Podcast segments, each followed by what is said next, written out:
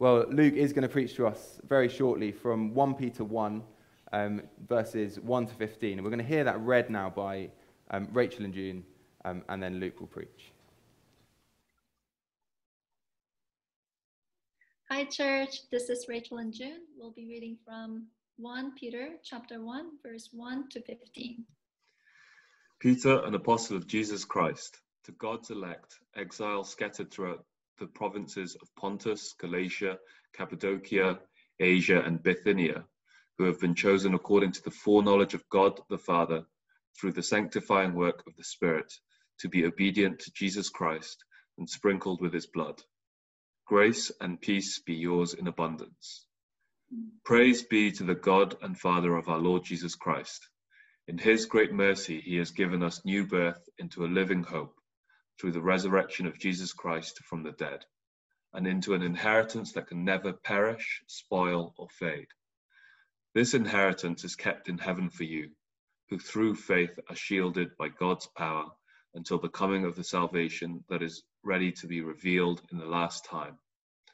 In all this you greatly rejoice, though now for a little while you may have had to suffer grief in all kinds of trials. These have come so that the proven genuineness of your faith, of greater worth than gold, which perishes even though refined by fire, may result in praise, glory, and honor when Jesus Christ is revealed. Though you have not seen him, you love him. And even though you do not see him now, you believe in him and are filled with an inexpressible and glorious joy, for you are receiving the end result of your faith, the salvation of your souls. Concerning the salvation, the prophets who spoke of the grace that was to come to you searched intently and with the greatest care, trying to find out the time and circumstances to which the Spirit of Christ in them was pointing when he predicted the suffering of the Messiah and the glories that would follow. It was revealed to them that they were not serving themselves but you when they spoke of the things that have now been told you by those who have preached the gospel to you by the Holy Spirit sent from heaven. Even angels long to look into these things.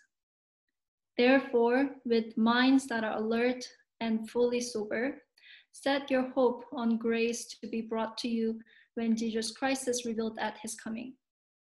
As obedient children, do not conform to the evil desires you had when you lived in ignorance. But just as he who called you is holy, so be holy in all you do. Amen. Amen. Let's pray together as we come to God's word. Our Father in heaven, we praise you for the privilege it is to be able to gather together in this way, whether in person or online. We praise you for your word spoken to us, written down and recorded for us so that we can hear it for ourselves. And we pray that you would remove any distractions uh, from, our, uh, from the rooms that we're in or uh, from our minds or from our circumstances. Please help us now to engage our brains, uh, to think clearly and to hear you speak to us from your word. We pray in Jesus' name and for his sake. Amen. Amen. Now, you are going to need uh, your brain this afternoon. Um, hopefully, you've got one. Uh, if so, that's good. Switch it on, warm it up, and get it running because we are going to be thinking about thinking.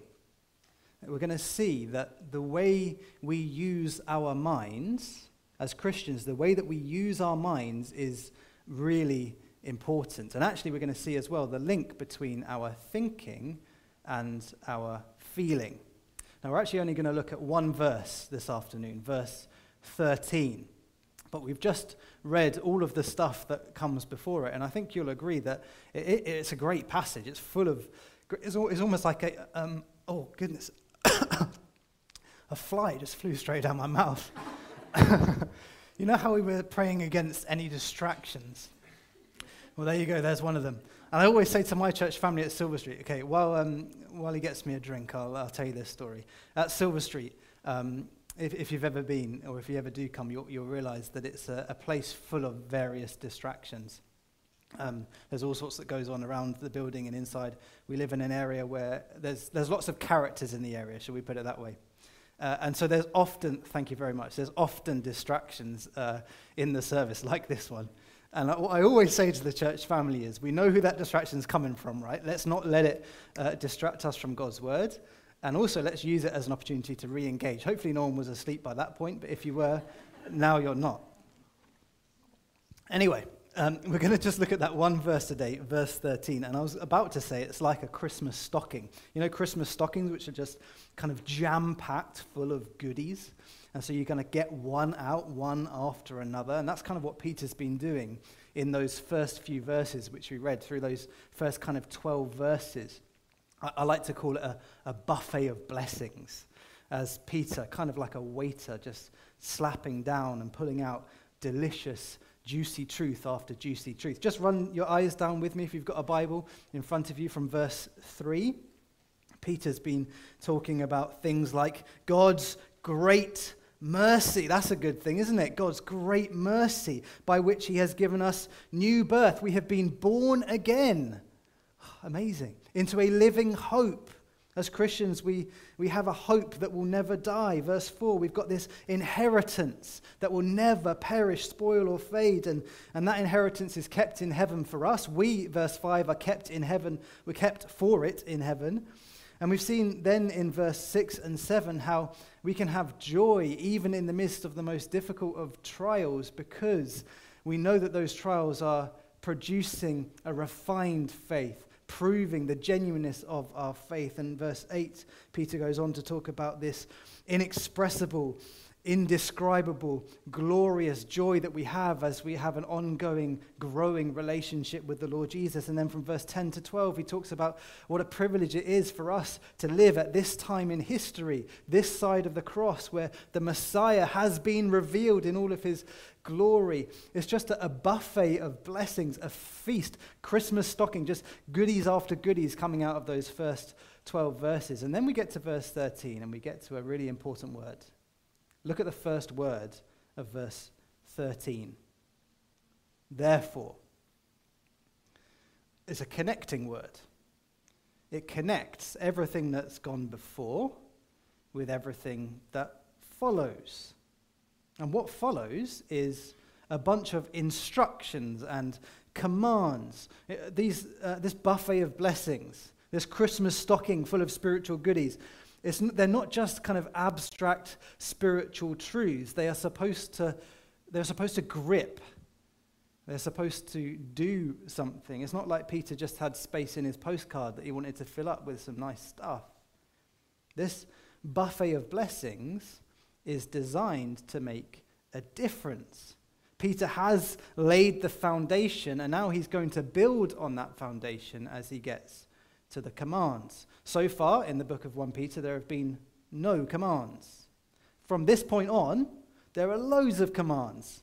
And it all flows from what he's just set up in the first 12 verses. Because of all this, keyword, therefore do all this.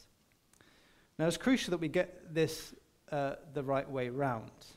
It's always this way round in the Bible. It's never flipped. Never do we, do we see the Bible saying, do all of this, and therefore you will be saved. And never does the Bible say, uh, you want to obey this stuff so that you can earn your salvation. It is always this way around. This is what has happened to you. This is what God has done for you. Therefore, obey. You have been saved. Therefore, live as saved people. Now, I'm going to labor that point because uh, Peter doesn't start with these commands. I know we're kind of jumping straight into verse 13 now. Uh, and into the kind of imperatives, the commands that we're going to get to in a second. But we must remember the context. Peter does not say, obey, obey, obey, and all of those blessings could be yours. He says, all of this is yours, therefore. But there is always a therefore. God's saving grace will always have a transformative effect in every part of our lives and every part of our beings. And what we see in these next few verses is that the reality of God's great salvation must shape both our mindset and our conduct, our thinking and our doing. And we're just going to focus on that, that first part today, which is why I said you need your brain, because we're going to see how this great salvation should shape our thinking as we dive into the first command here of this letter. So let me read verse 13 again. This is our focus verse.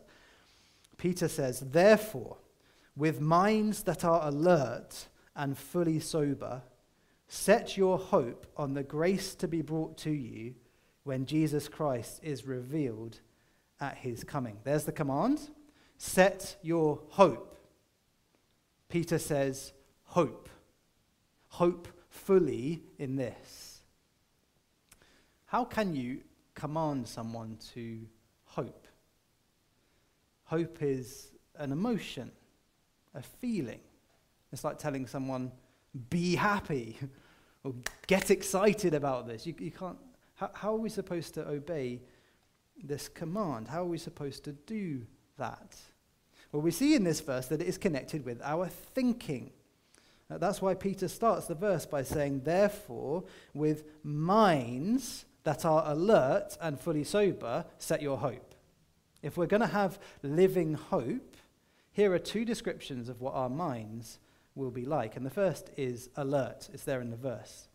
Minds that are alert. That's about being switched on, ready for action. Uh, as I said, uh, we have three young children, and so Paw Patrol is a pretty big part of uh, my life. Um, has anyone ever watched Paw Patrol in the room? Okay, a couple of hands. If you haven't watched Paw Patrol, um, I advise you online to pause this service and go. No, no, don't do that.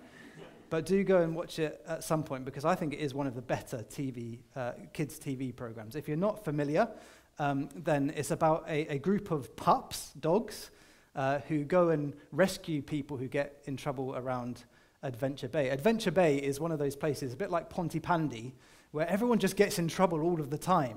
And Fireman Sam has to go and rescue them, and, and the pups have to be alert and ready to go. Uh, the leader of the pups is, is not a pup, actually, he's a boy called Ryder.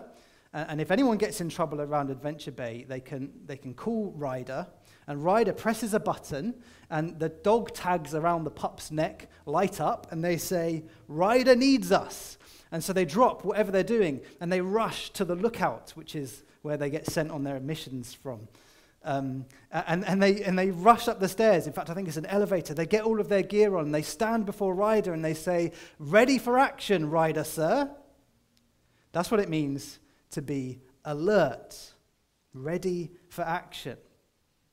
Minds that are alert. Literally, the phrase is gird up the loins of your mind. That's an image taken from a, a culture and a time where uh, a lot of the men would generally wear long, long kind of robes. And so, if they needed to do anything strenuous, any sort of activity, first what they'd have to do is kind of tuck their robes into their belt. So, do you remember the story of uh, Elijah and Ahab, where there hasn't been rain for three years? And then Elijah goes up on the mountain and he prays and he sees that cloud uh, rise in the sky and he realizes that it's going to be a big thunderstorm. And so, he he, he goes back down the mountain and he runs ahead of Ahab's chariot all the way to Jezreel. What does he do before he runs in front of a chariot? He girds up his loins, he lifts up his, his robes, and he tucks them into his belt. Or think about the Passover and how the Israelites, God's people, were told to eat that Passover with their loins girded, ready for travel. It's about being alert, ready for action. And Peter is saying to Christians, that's what you need to do with your, with your brains, with your heads, with your minds. Gird up the loins of your mind, engage your brains, be ready for action, roll up your sleeves, put your game face on, get ready to do some hard thinking. Some people accuse Christians of not really using their brains. You're not very intelligent if you're a Christian. Like, you know, you have to, you come to church, but you hang up your brain at the door or you log on to watch Globe Church online, but you're not really having to think too hard about it. You're brainwashed. Maybe some Christians even actually say something similar, although not quite in the same way, but you might be thinking something like, yeah, as a Christian, I don't really need to think too hard about this stuff. You know, I don't need to worry about doctrine and, and hard stuff like that because it's all about relationship, isn't it? It's about how I feel in my relationship with God. Love is all you need. But Peter says, no, not at all, actually. Engage your brains, wake up your, your minds, be alert. Sometimes we can get lazy with our thinking about the things of God. It's not great, is it? I mean, we put loads of brain power into our studies or our work or our fantasy football team. Man, I put, oh, last year I actually had to take a, a year off fantasy football because I knew I had a problem when I had this color coded spreadsheet with all that kind of calculations about the best players to have in my team and then I give up after three weeks anyway. And so I decided I have to. We put loads of brain energy into those kind of things. I wonder, do we have the same commitment? Do I have the same mental energy when I come to think about the things of God? When I come to read God's words? Or, or when I come to church and sit under a sermon? Am I, am I even expecting to have to use my mind and, and my brain in those ways? When we come to Jesus, when we come to spend time with Him. We need to be ready for action, Jesus. Uh, engage your mind. So, minds that are alert. Second, uh, can you see it in verse 13? It's there too. Fully sober. With minds that are alert and fully sober. This is about thinking clearly. It's the opposite of being under the influence of something that makes your mind foggy and hazy. I once broke my collarbone playing, playing uh, football. Um, it, it, was very painful. Has anyone else broken a collarbone ever?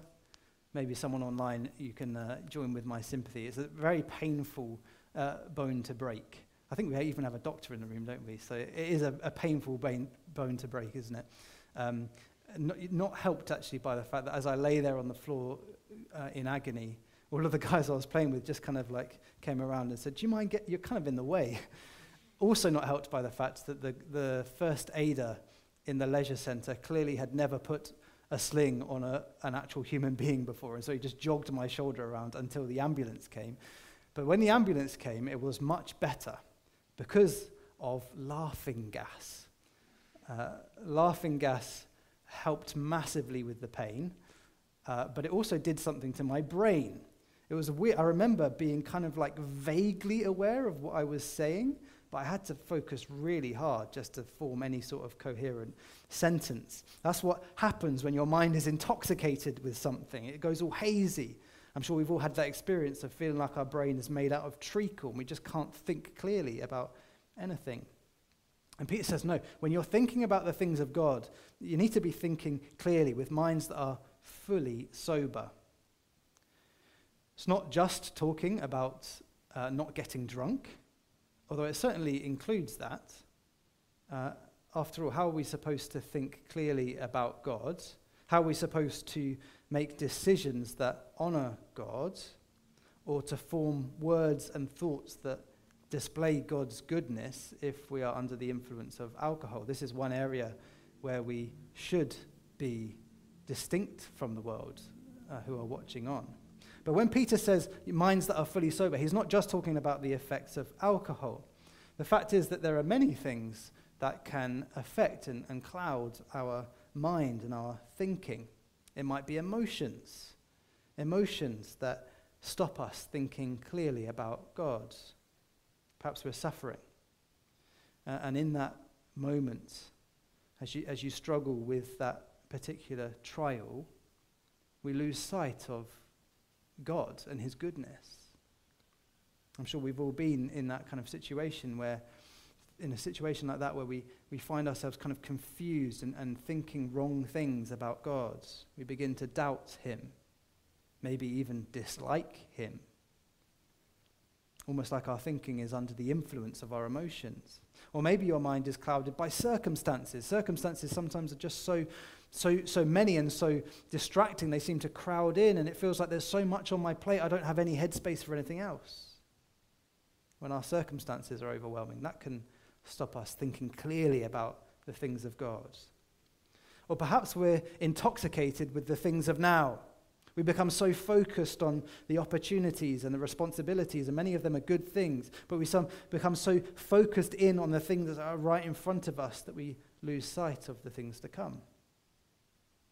If our minds are dominated by emotions or circumstances, then our thinking about God disappears or becomes distorted.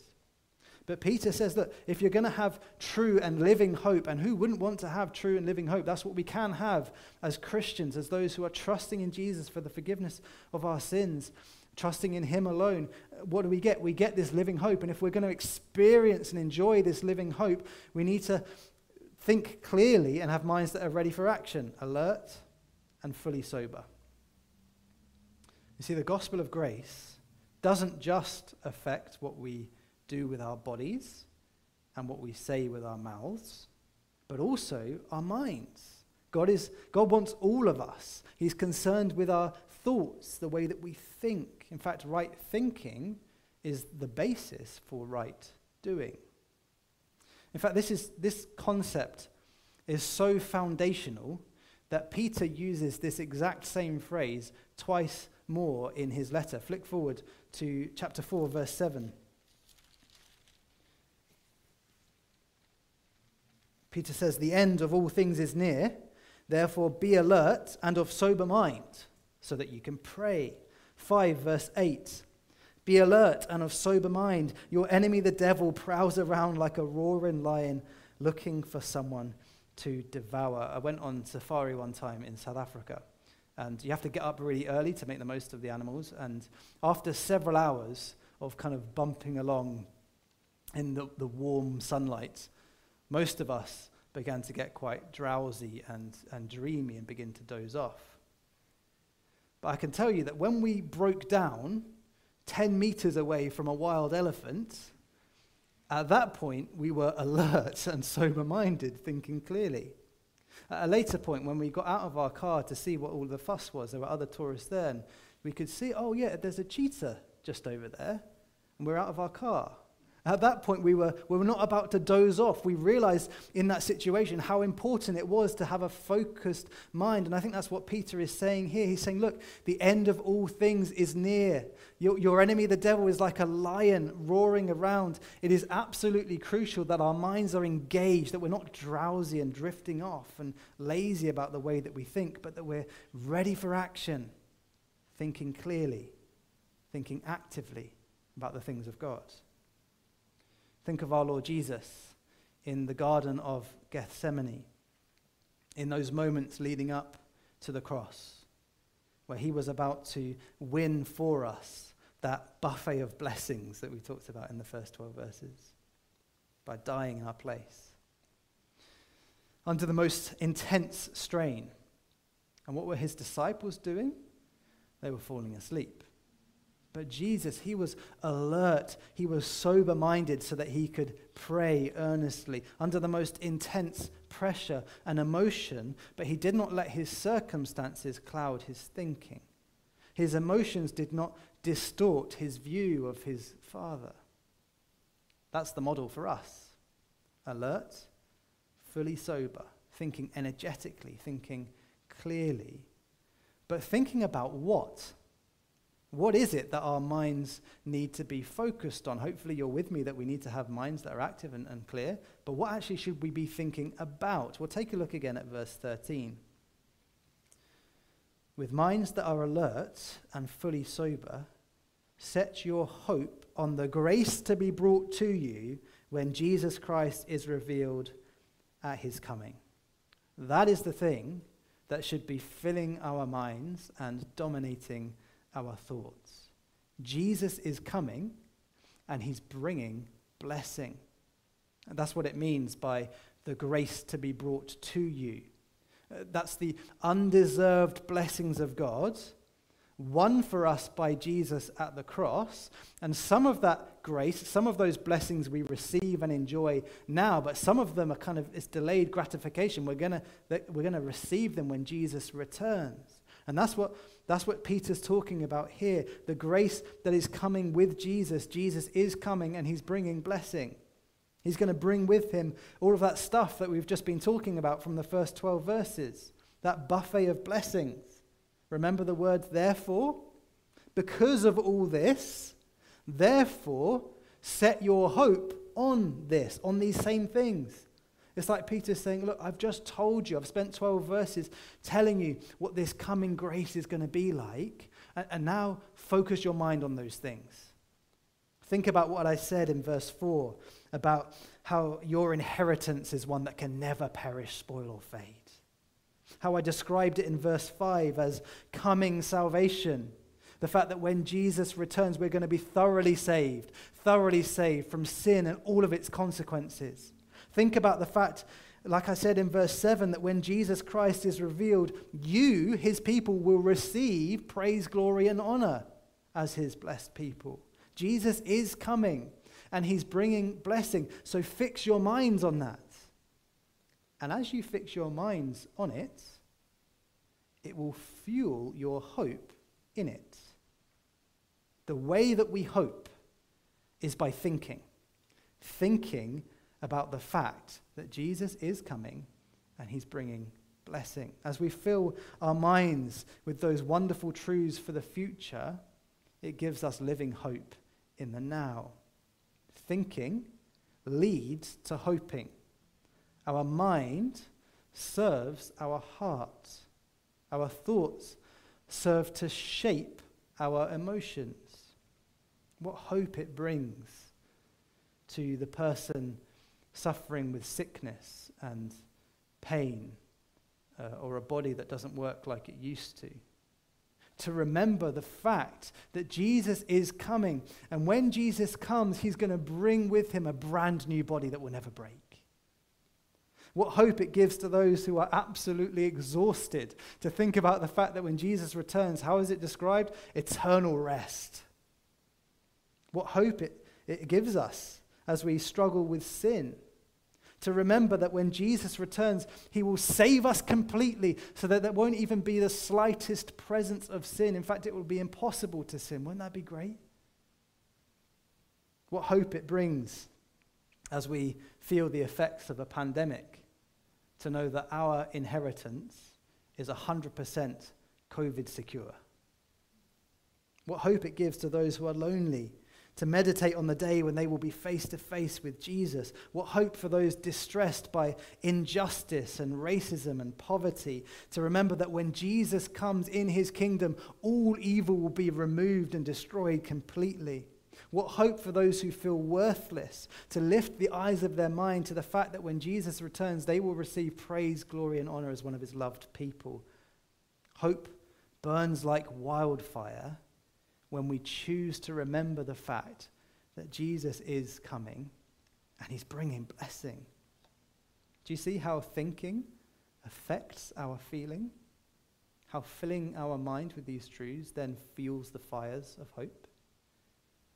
If we were to just focus on the problems, and that's often what we do, isn't it? We're often um, so dominated by things as they arrive and as they arise in our lives. And if we just focus on the problems, the circumstances, and the emotions that they bring, if we are preoccupied with the things of now, then we won't really have that living hope. But the Bible makes it clear that we actually have a um, responsibility for our thoughts. We have a choice over what to think about. The Bible says, take every thought captive and make it obedient to Christ. And so Peter says, set your hope on the grace to be brought to you. That's going to take effort. We know how hard it is sometimes to control our thoughts and our emotions. So we need to work hard. We need to gird up the loins of our minds, actively choosing to think about the return of Jesus and the undeserved blessings of God that will come with him. Sometimes that will involve uh, redirecting a train of thought when it's heading down the wrong track. Um, you know those moments where you find yourself in something of a, a downward spiral and uh, you, you're, you're kind of losing, losing hope, losing sight of the future. You begin to think wrong things about God or about yourself or about your circumstances. And you know, you kind of know in the moment that you're not quite thinking clearly about things and you're not, you're not, you're not thinking about truth. In that moment, we actually need to work hard in those moments, not to just say, oh, whatever, and just go down the cycle. We need to work hard to redirect those thoughts, to lift our eyes. So, next time you find yourself doubting or disobeying or even disliking God, lift your eyes. Bring to mind that fact that Jesus really is coming and he's bringing blessing. So it's something that we need to think about in those crisis moments. But better still would be to get into the habit of setting our minds on things above. Not just in those crisis moments, but as a kind of everyday part of our lives, so that the return of Jesus and the life to come isn't just something we remember occasionally, but the ever present undercurrent that colors each day with joy and anticipation and hope. What difference it would make if we made that day a part of our everyday. Uh, there's all sorts of ways that we can do that. Uh, you can read books about it, you can sing songs about it, pray for the return of Jesus, make that a regular part of your praying, lifting your eyes to what's to come, talk about the return of Jesus. Um, I don't think we do that enough. It's almost like we don't really believe it's, it's going to happen. I was reading something uh, with my wife last night, um, Romans 6:23. For the wages of sin are death, but the gift of God is eternal life in Christ Jesus our Lord.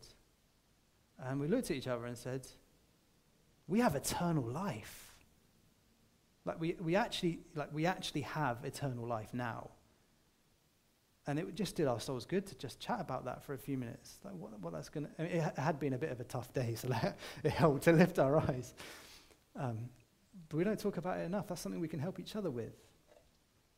But surely the, the best way to fuel the fires of hope is to meditate on the parts of God's word which describe those wonderful truths. And so as we close now, I'm going to read um, the buffet of blessings again from verse 3 uh, down to 13. And I invite you as we go, engage your brain. Uh, if you're in this room, it's quite warm. If you're at home or watching somewhere else, it may be warm or you might be distracted at this point. But just focus your mind in. Think clearly, think actively about the wonderful truths that we're going to read uh, from verse 3. Praise be to the God and Father of our Lord Jesus Christ. In his great mercy, he has given us new birth into a living hope through the resurrection of Jesus Christ from the dead and new birth into an inheritance that can never perish, spoil, or fade. This inheritance is kept in heaven for you, who through faith are shielded by God's power until the coming of the salvation that is ready to be revealed in the last time. In all this, in all of those wonderful truths, you greatly rejoice. Though now for a little while you may have had to suffer grief in all kinds of trials.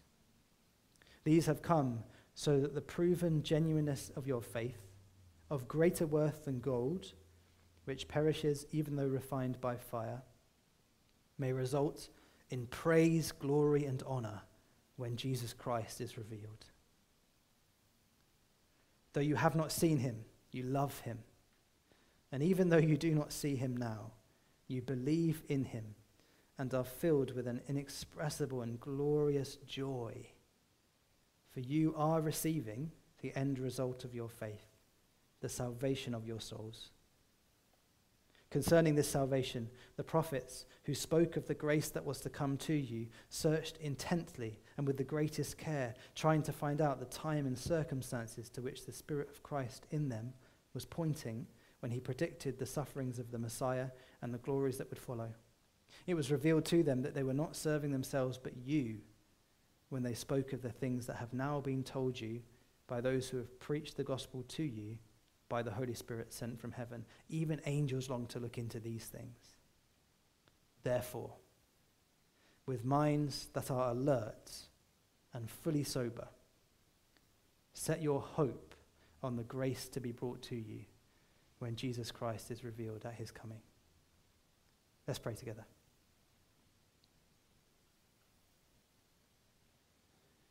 Lord Jesus Christ, we praise you this afternoon that you are the God who died and rose again and ascended into heaven and who is returning one day. How we long for that day when you will come and put all that is wrong right. When you will come and put an end to evil and suffering and pain and brokenness. As creation groans, we groan with it. And we say, Come, Lord Jesus. Help us in the now to fix our eyes on what's to come. Please, would you fuel the fires of hope in our hearts? we would have minds engaged and alert, ready for action, thinking clearly, thinking hard about the things of God, so that our lives overflow with the wonderful truth of what you've done for us in Jesus and what you are going to do for us when Jesus returns. Would we live such distinct lives that people can't help but notice? And help us then to be able to give an answer and a reason for the hope that we have. A hope that transcends understanding. A hope that doesn't make sense in the middle of things like a coronavirus pandemic. Fuel those fires of, of hope, we pray, and enable us, therefore, to live in a way which glorifies your name. We ask this in Jesus' name. Amen.